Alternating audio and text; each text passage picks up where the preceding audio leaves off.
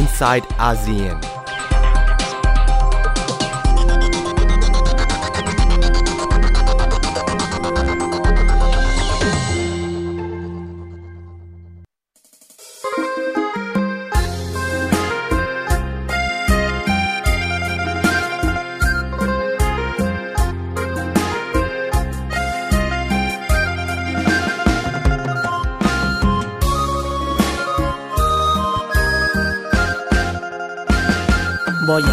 สิคิด โลกโควิดสิบเก้าระบาดมันเป็นพญาระบาดให้โลกย่านกลัว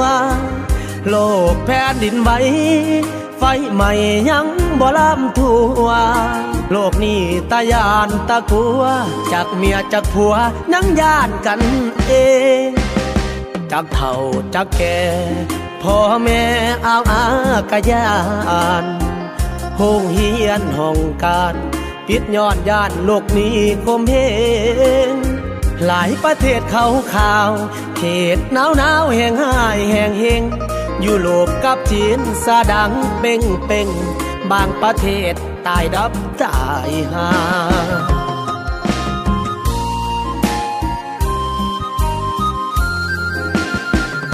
สาเหตุต้นตอ ตามได้เห็นข้าวแต่ตน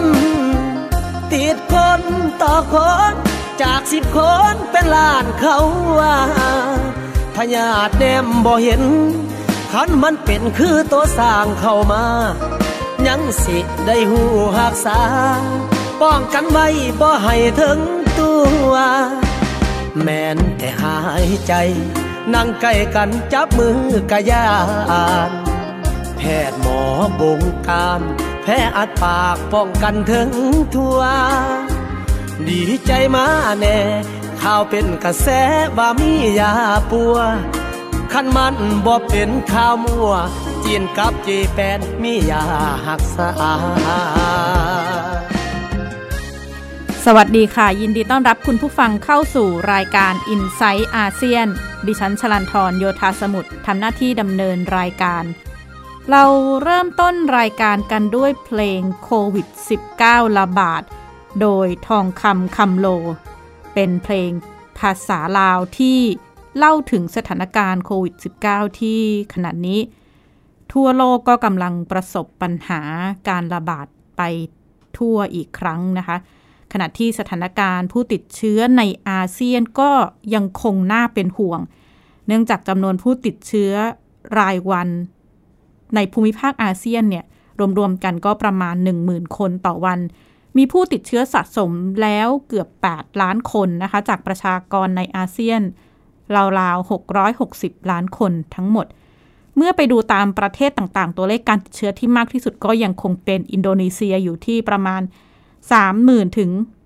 35,000 คนต่อวันนะคะ ตามมาด้วยไทยที่จำนวนผู้ติดเชื้อก็ยังคงเพิ่มขึ้นเรื่อยๆ ใกล้ๆเคียงกับมาเลเซียอยู่ที่ราว 20,000 คนต่อวัน ขณะที่เวียดนามกับฟิลิปปินส์ยอดผู้ติดเชื้อรายใหม่ต่อวันก็ใกล้ๆกันนะคะ ประมาณ7ถึง8,000 คน แล้วก็เมียนมาอยู่ที่ราวๆ 5,000 คนต่อวัน อันนี้เป็นตัวเลขผู้ติดเชื้อจำนวนผู้ติดเชื้อใหม่รายวัน แต่ถ้าไปพิจารณาจำนวนผู้ติดเชื้อเทียบกับจำนวนประชากร มาเลเซียเป็นอันดับต้นๆของอาเซียนนะคะ มีผู้ติดเชื้อมากกว่า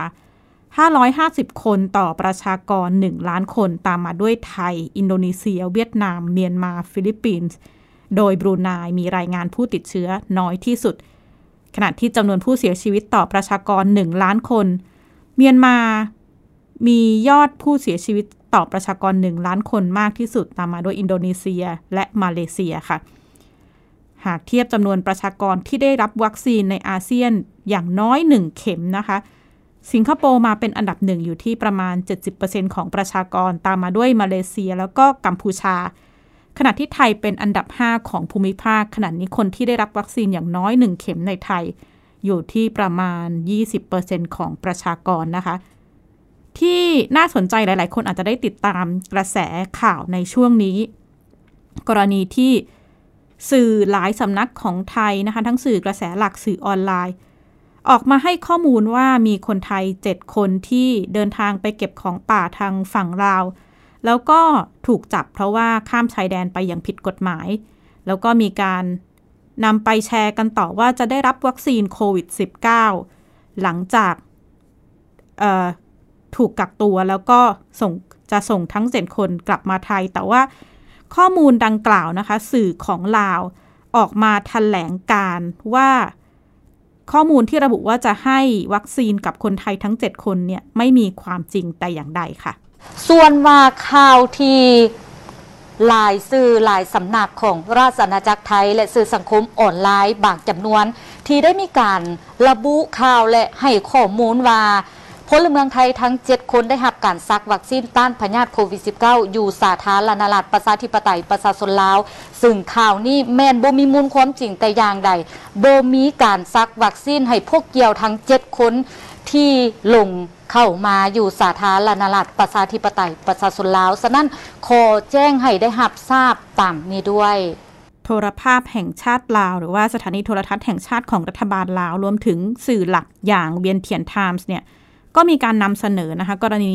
สื่อไทยให้ข้อมูลว่า 7 คนไทย คนไทยทั้ง 7 คนเนี่ยจะได้รับการฉีดวัคซีน แต่ว่าย้ำว่าเนื้อหาเหล่านี้ไม่มีมูลความจริงแต่อย่างใด แล้วก็จะไม่ได้มีการฉีดวัคซีนให้กับคนไทยทั้ง 7 คน พร้อมทั้งขอให้ประชาชนตรวจสอบข่าวสารก่อนที่จะนำไปเผยแพร่ต่อนะคะ ไทย PBS เองได้มีโอกาสสอบถาม นายอภัยวุฒิโสภากรในอำเภอสิรินธรจังหวัดอุบลราชธานีถึง เอกสารจดหมายทางราชการฉบับหนึ่งที่ระบุเนื้อหาว่าคนไทยทั้ง 7 คนจะได้รับการฉีดวัคซีนคนละ 1 เข็ม โดยทางในอำเภอก็ระบุว่าเกิดจากความคาดเคลื่อนในการสื่อสารนะคะทำให้ออกหนังสือฉบับดังกล่าวที่มีข้อความที่ไม่เป็นความจริงปรากฏออกไป แล้วก็ ขอให้ยึดตามถแถลงการของผู้ว่าราชการจังหวัดอุบลราชธานี โดยผู้ว่าราชการจังหวัดอุบลราชธานี ได้ให้ข้อมูลกับสื่อว่า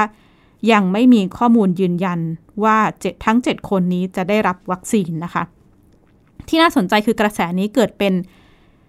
กระแสบนโลกออนไลน์ของไทย Hashtag เก็บเห็ดซึ่งหมายถึงว่าการที่เดินทางข้ามชายแดนเพื่อไปรับวัคซีนที่ลาว ดิฉันเองได้มีโอกาสพูดคุยกับ ชาวลาวนะคะ ระบุว่าในลาวเนี่ยได้ติดตามข่าวสารนี้เหมือนกัน แล้วก็ออกมาให้ข้อมูลว่าลาวเนี่ยแม้จะมีนโยบายฉีดวัคซีนให้กับชาวต่างชาติที่อยู่ในลาว แต่ว่าต้องเป็นกลุ่มที่มีเอกสารการเข้าเมืองถูกกฎหมาย แล้วก็สามารถใช้เอกสารวีซ่าต่างๆเนี่ยเพื่อไปขอรับวัคซีนได้ แต่ว่า ไม่ได้มีนโยบายเปิดให้คนที่เดินทางข้ามแดนผิดกฎหมายมารับวัคซีนแต่อย่างใดค่ะ มาลาแม่นอะถ้าว่ามาคือตรงตามกฎหมายเนาะมีเอกสารครบถ้าว่ามายุดสำหรับคนที่ว่ามาใหม่ค่ะนะ เอาเอกสามารถเอาเอกสารหรือว่าเอ่อพาสปอร์ตไปยื่นแล้วก็ซักวัคซีนได้เลย ตัวนี้จะบ่ยุ่งยากสำหรับคนที่ว่ามาคือตรงแล้วก็มาอยู่ที่แบบดนแล้วอีหยังนะ โดย มาอยู่ที่ดนแล้วเนาะก็สามารถที่จะเอาอันอ่าใบยังยืนที่อยู่แล้วก็พาสปอร์ตไปยื่นแล้วเพิ่นก็ซักวัคซีนให้ได้เลยตัวนี้แม่นสำหรับช่วงลังๆมาเนาะแต่ว่าช่วงนี้แม่นสำหรับคนลาวเองก็ต้องได้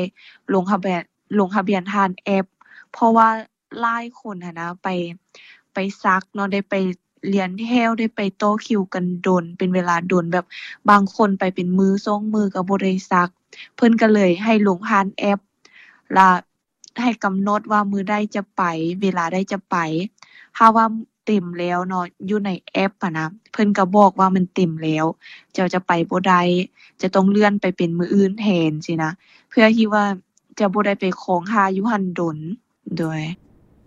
น้องหญิงนะคะ ก็เป็นชาวลาวในเวียงจันทร์ได้เล่าให้ฟังว่าที่ลาวเนี่ยก็มีการให้ข้อมูลให้วัคซีนสำหรับชาวต่างชาติที่มาทำงานมาอยู่อาศัยในลาว แต่ว่าก็ต้องมีเอกสารมีการลงทะเบียนตามขั้นตอน ขณะนี้ปัจจุบันเนี่ยลาวได้รับวัคซีนลาว2ล้าน2ล้านโดสนะคะจากการสั่งจองวัคซีนทั้งหมด 7.4 ล้านโดส เพื่อให้สามารถฉีดให้กับประชากร 50%ในปีนี้ นี่เป็น เป้าหมายการฉีดวัคซีนของลาวนะคะ และขณะนี้มีประชาชนที่ได้รับวัคซีนอย่างน้อย 1 เข็มเนี่ยอยู่ที่ 15%ของประชากรขนาดที่กลุ่มที่ได้รับวัคซีนครบแล้วอยู่ที่ 11.6%ของประชากร วัคซีนที่อนุมัติใช้ในลาวมีหลายตัวนะคะ ไม่ว่าจะเป็นซิโนฟาร์มซิโนแวคแอสตราเซเนกาไฟเซอร์จอห์นสันแอนด์จอห์นสันแล้วก็สปุตนิกวีแต่ว่าแต่ละตัวเนี่ย ทาง กระทรวงสาธารณสุขลาวก็จะมีการกำหนดข้อกำหนดให้ใช้ในแต่ละกลุ่มแตกต่างกันไปโดย 90%ของวัคซีนที่ใช้ในลาวก็คือซิโนฟาร์มนะคะ ข้อกำหนดสำหรับประชาชนทั่วไปที่มีสุขภาพร่างกายแข็งแรงอายุ 18 ถึง 60 ปี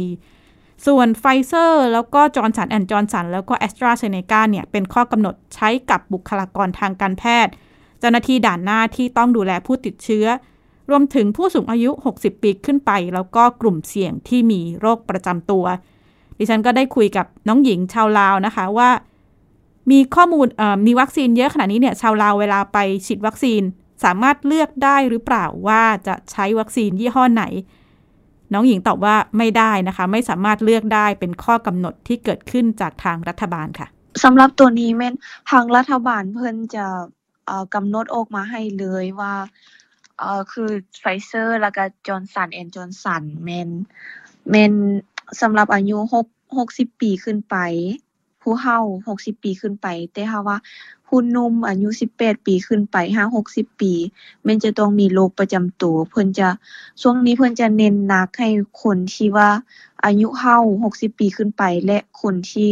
มีโรคประจำตัว เพราะว่าคนที่มีโรคประจำตัวจะถ้าว่าติดโควิด แล้วจะเสียชีวิตหรือว่าแบบ ติดแล้วแบบมันจะอาการจะหนักค่ะนะกว่าคนที่ว่าปกติ เพิ่นก็เดี๋ยวนี้ทางรัฐบาลเพิ่นก็เลยเน้นหนักให้ให้คนที่มีโรคประจำตัวแล้วก็อายุ60ปีขึ้นไป แต่ถ้าว่าบ่มีโรคประจำตัวเนาะแบบ คือคนทั่วไปคือเฮาแม่นจะต้องได้สักอ่าซิโนฟาร์มโดยบ่บ่บ่มีเลือกได้เพราะว่า เอ่อเพราะว่า รัฐบาลออกมาทางรัฐบาลทางรัฐบาลที่เอาให้มาเนาะแล้วก็รัฐบาลลาวเองแม่นมาชี้แจงมาแบบมาบอกทุกอย่างเกี่ยวกับข้อดีข้อเสียของ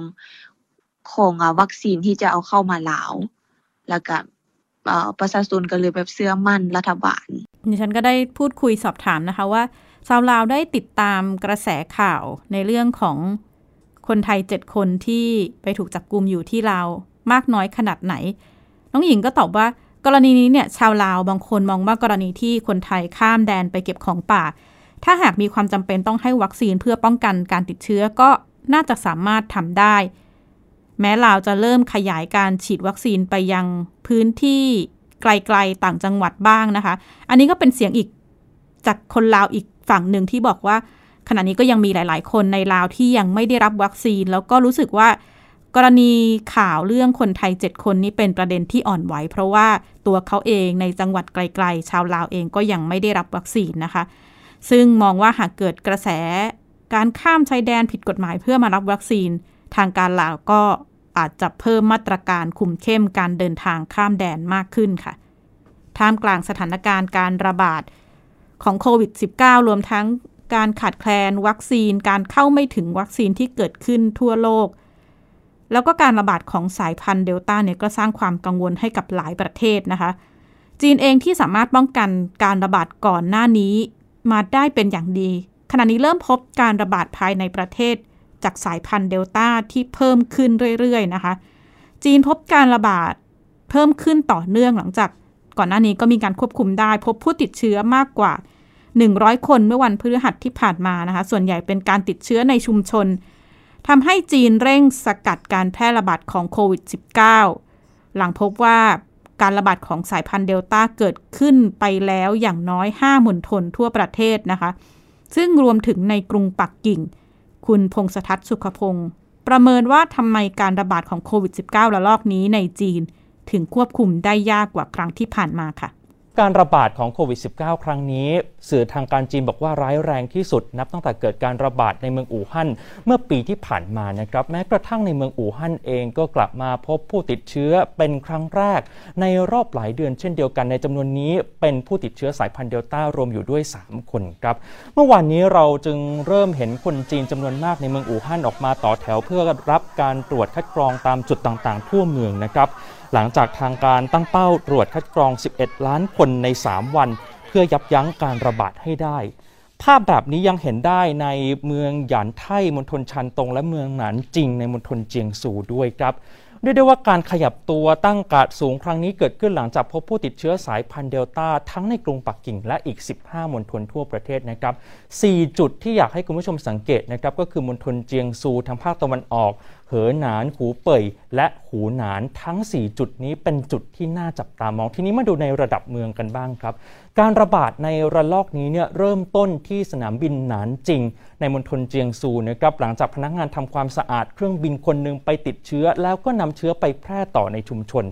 หน่วยงานด้านสาธารณสุขของจีนเปิดเผยว่าผู้ติดเชื้อใน 12 มณฑลมีความเชื่อมโยงกับคลัสเตอร์ในสนามบินหนานจริงครับ โดยเมืองเมืองหนึ่งที่น่าสนใจก็คือเมืองจางเจียเจียในมณฑลหูหนานนะครับเป็นจุดที่ชาวเมืองหนานจริงเนี่ยมักจะเดินทางมาเที่ยวในช่วงเวลานี้กันเป็นจำนวนมากทีเดียว ทางการก็เลยมีคำสั่งปิดสถานที่ท่องเที่ยวทุกแห่งในเมืองนี้ เพื่อสกัดกั้นการระบาดของโควิด -19 นักท่องเที่ยวคนไหนที่จะเดินทางออกจากเมืองก็ต้องผ่านการตรวจคัดกรอง 3 ครั้ง และมีผลเป็นลบด้วยนะครับ อีกเมืองหนึ่งก็คือเมืองเจิ้งโจวทางตอนเหนือของมณฑลเหอหนานนะครับเมืองนี้เริ่มพบผู้ติดเชื้อเพิ่มขึ้นเช่นเดียวกัน ปัญหาสำคัญของเมืองนี้คืออะไร ถ้าคุณผู้ชมยังจำกันได้เมื่อช่วงปลายเดือนที่แล้ว เมืองนี้เพิ่งจะเผชิญฝนตกหนักและน้ำท่วมนะครับทำให้มีผู้เสียชีวิตไม่ต่ำกว่า 300 คน และสูญหายอีกเป็นจำนวนมากครับ คาดกันว่าภัยธรรมชาติในครั้งนั้นเนี่ยสร้างความเสียหายต่อระบบโครงสร้างพื้นฐาน และส่งผลกระทบต่อการควบคุมโควิด -19 ด้วยนะครับ ขณะที่ตัวเลขการติดเชื้อภายในประเทศ เอาเฉพาะภายในประเทศนะครับ ก็มีแนวโน้มเพิ่มขึ้นตั้งแต่วันที่ 31 กรกฎาคมเป็นต้นมา เมื่อวานนี้เพียงวันเดียวจีนมีผู้ติดเชื้อรายใหม่ 96 คน ในจำนวนนี้เป็นผู้ติดเชื้อภายในประเทศสูง 71 คน แม้ว่าเป็นเพียงหลัก 10 เนี่ยก็นับว่าสร้างความกังวลไม่น้อยทีเดียวนะครับคำถามตามมาว่าทำไมการระบาดครั้งนี้ถึงไม่สามารถควบคุมได้รวดเร็ว เหมือนการระบาดในเมืองกวางโจวทั้งๆที่เป็นเชื้อสายพันธุ์เดียวกัน คุณศิวตราสินพัสุธาดล ผู้สื่อข่าวภาคภาษาไทย ศูนย์เอเชียแอฟริกาจาก China Media Group อธิบายเกี่ยวกับประเด็นนี้ครับสถานการณ์ตอนนี้มันจะไม่เหมือนสถานการณ์ในช่วงเวลาที่ผ่านๆมา เพราะว่าหนึ่งช่วงนี้เป็นช่วงปิดเทอมคนเดินทางเยอะดังนั้นและสิ่งที่สำคัญที่สุดเกิดที่สนามบิน และจากสนามบินเนี่ยมันเกิดมันมีอีกที่เกิดที่แหล่งท่องเที่ยว โดยเฉพาะอย่างยิ่งครั้งนี้เนี่ยที่เกิดที่หนานจริง มันจะต่างกับ ตอนที่เกิดที่กวางโจวเพราะว่าตอนที่เกิดที่กวางโจวเนี่ยแม้ว่าจะเป็นสายพันธุ์เดลต้าเหมือนกัน แต่ตอนนั้นควบคุมง่าย เพราะว่าเออเหมือนกับว่าเขาปิดบางพื้นที่ในกวางโจวเขาก็สามารถควบคุมได้ แต่ว่าอย่างตอนเนี้ยพอมันเดินทางไปในหลายพื้นที่ในจีนแล้วการควบคุมก็ค่อนข้างยาก วันนี้มีบทบรรณาธิการของ Global Times กระบอกเสียงของทางการจีนนะครับเสนอให้ปรับปรุงมาตรการรับมือให้มีประสิทธิภาพมากขึ้น โดยเฉพาะเรื่องของการควบคุมโควิด -19 อันนี้น่าสนใจครับ เขาบอกว่าต้องอิงตามหลักวิทยาศาสตร์ และลดขั้นตอนที่ยุ่งยากของระบบราชการลงไป การระบาดระลอกนี้ยังทำให้เกิดคำถามถึงประสิทธิภาพของวัคซีนของจีนด้วยนะครับหลังจากผู้ได้รับวัคซีนครบแล้วก็ยังติดเชื้อโควิด -19 ได้อยู่ แต่ผู้เชี่ยวชาญจีนยืนยันว่าวัคซีนยังมีประสิทธิภาพป้องกันการป่วยหนักและการเข้าโรงพยาบาลได้ครับ ผมถามต่อเรื่องของการฉีดวัคซีนเข็มที่ 3 เพื่อกระตุ้นภูมิคุ้มกันนะครับคุณศิวัตราบอกว่าตอนนี้นักวิจัยเนี่ยกำลังอยู่ในขั้นตอนของการศึกษาเพิ่มเติมถึงประสิทธิภาพในการใช้วัคซีนเข็มที่3นะครับคือในภาพรวมเนี่ยจีนก็ยังใช้หลักการเดิมเนี่ยแหละครับในการรับมือเพียงแต่ว่าแต่ละพื้นที่เขาก็จะนำเอาหลักการนี้ไปปรับใช้ให้ขึ้นอยู่กับบริบทของพื้นที่ของสถานการณ์ในพื้นที่นั้น ๆ ด้วยนะครับขณะนี้ก็ถือว่าครบรอบ 6 เดือนรัฐประหารเมียนมานะคะ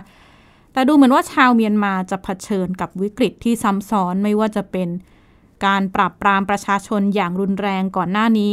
วิกฤตโควิด -19 ที่ประชาชนถูกปฏิเสธการให้ความช่วยเหลือด้านสาธารณสุข ไปจนถึงวิกฤตน้ำท่วมที่เข้ามาซ้ำเติมสถานการณ์ ท่ามกลางความสนใจของนานาชาติที่ดูเหมือนจะลดลง ด้านรัฐบาลคู่ขนานเมียนมาภาคประชาสังคมนานาชาติ ออกมาถแถลงข่าวนะคะ ย้ำว่านานาชาติอย่าเพิ่งลืมเมียนมาท่ามกลางสถานการณ์ที่อยู่ในภาวะวิกฤต ขณะที่ต้นสัปดาห์ที่ผ่านมาพลเอกอาวุโสมินอ่องหลายผู้นำรัฐประหารประกาศนั่งเก้าอี้นายกรัฐมนตรี แล้วก็ตั้งสภาบริหารแห่งรัฐเป็นรัฐบาลชุดใหม่ของเมียนมา โดยให้เหตุผลว่าเพื่อให้การปฏิบัติหน้าที่เป็นไปอย่างรวดเร็ว แล้วก็มีประสิทธิภาพ พร้อมขยายเวลาสถานการณ์ฉุกเฉินต่อไปนะคะ ตั้งแต่รัฐประหารเนี่ยชาวเมียนมาเกือบ 1,000 คนเกือบถูกถูกสังหารแล้วก็มากกว่า 5,000 คนก็ยังคงถูกคุมขัง หลังทหารปราบปรามประชาชนอย่างต่อเนื่องชาวเมียนมาก็เผชิญกับวิกฤตระลอก 2 เมื่อการระบาดของโควิด -19 กระจายตัวอย่างรวดเร็วจากผู้ติดเชื้อหลักร้อยสู่หลักพันเพียงไม่กี่สัปดาห์ และขณะนี้มีผู้เสียชีวิตแล้วมากกว่า 1,000 10,000 คนนะคะ ด้านเอกอัครราชทูตอังกฤษประจำองค์การสหประชาชาติระบุว่า อีกราวๆสองสัปดาห์อาจจะเห็น คนกว่าครึ่งของเมียนมาติดโควิด -19 ผู้แทนรัฐบาลเอกภาพแห่งชาติ หรือว่ารัฐบาลคู่ขนานเมียนมาออกมาย้ำว่า กองทัพเมียนมาไร้ศักยภาพและความตั้งใจในการจัดการโควิด -19 ในเมียนมาค่ะ Anything you can do it's also very important and also like I support the the international humanitarian interventions especially the delivering the COVID assistance and health situation. But please be aware of the military is using that อ่องโมมินรัฐมนตรีว่าการกระทรวงสิทธิมนุษยชนของรัฐบาลเอกภาพแห่งชาติเมียนมา ระบุว่า นานาชาติสามารถทำอะไรก็ได้นะคะ ที่ช่วยให้ความช่วยเหลือโดยเฉพาะความช่วยเหลือด้านมนุษยธรรม ท่ามกลางสถานการณ์โควิด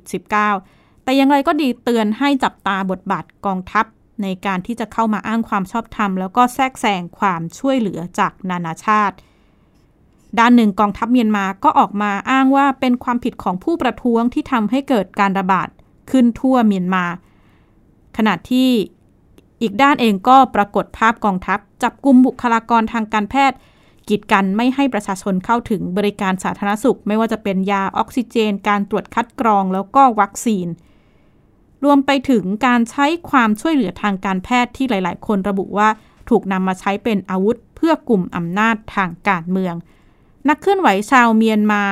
ถิ่นซา ชุนเลยีนะคะออกมา ย้ำว่ากองทัพไม่ได้มีความตั้งใจจะช่วยเหลือประชาชนค่ะ The need for UN Security Council humanitarian intervention is now or never.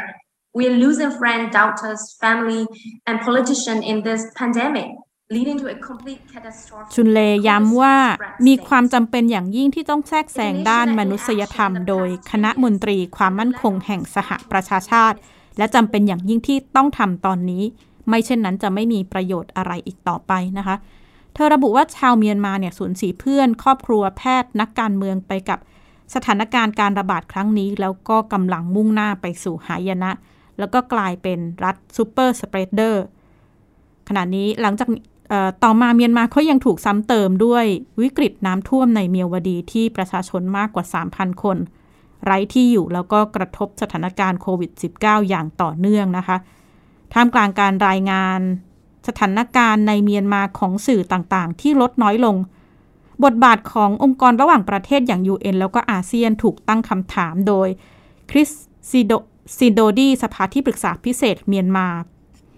ได้ออกมาตั้งคำถามไปโดยตรงต่อ UN นะคะ แล้วก็บทบาทของอาเซียนว่า มีอยู่ทำไมหากไม่ปฏิบัติตาม ข้อกำหนดที่ควรจะทำหน้าที่ไม่ว่าจะเป็นกฎบัตรสหประชาชาติ หรือว่าข้อตกลงของอาเซียนที่ร่วมถแถลงการกันไปก่อนหน้านี้เมื่อวันที่ 24 เมษายนที่ผ่านมา คริสซิโดดีก็ตั้งคำถามถึงบทบาทของหน่วยงานระหว่างประเทศสองหน่วยงานหลักนี้นะคะ ว่าจำเป็นอย่างยิ่งที่จะต้องแสดงบทบาทต่อสถานการณ์ในเมียนมา การถแถลงข่าวออนไลน์โดยผู้แทนรัฐบาลคู่ขนานเมียนมา แล้วก็นักเคลื่อนไหวภาคประชาสังคมต่างๆ ย้ำข้อเรียกร้องนานาประเทศว่าอย่าพึ่งทิ้งชาวเมียนมา แล้วก็ขอให้เร่งให้ความช่วยเหลือด้านมนุษยธรรม นี่คือทั้งหมดของ i n s i ซต์อาเซียนวันนี้ ดิฉันชลันทรโยธาสมุทรขอลาคุณผู้ฟังไปก่อนและพบกันใหม่สัปดาห์หน้า สวัสดีค่ะ ติดตามรายการได้ที่ www.thaipbspodcast.com แอปพลิเคชัน Thai PBS Podcast หรือฟังผ่านแอปพลิเคชัน Podcast ของ iOS Google Podcast Android Podbean SoundCloud และ Spotify ติดตามความเคลื่อนไหวของรายการและแสดงความคิดเห็น โดยกดถูกใจที่ facebook.com/thaipbspodcast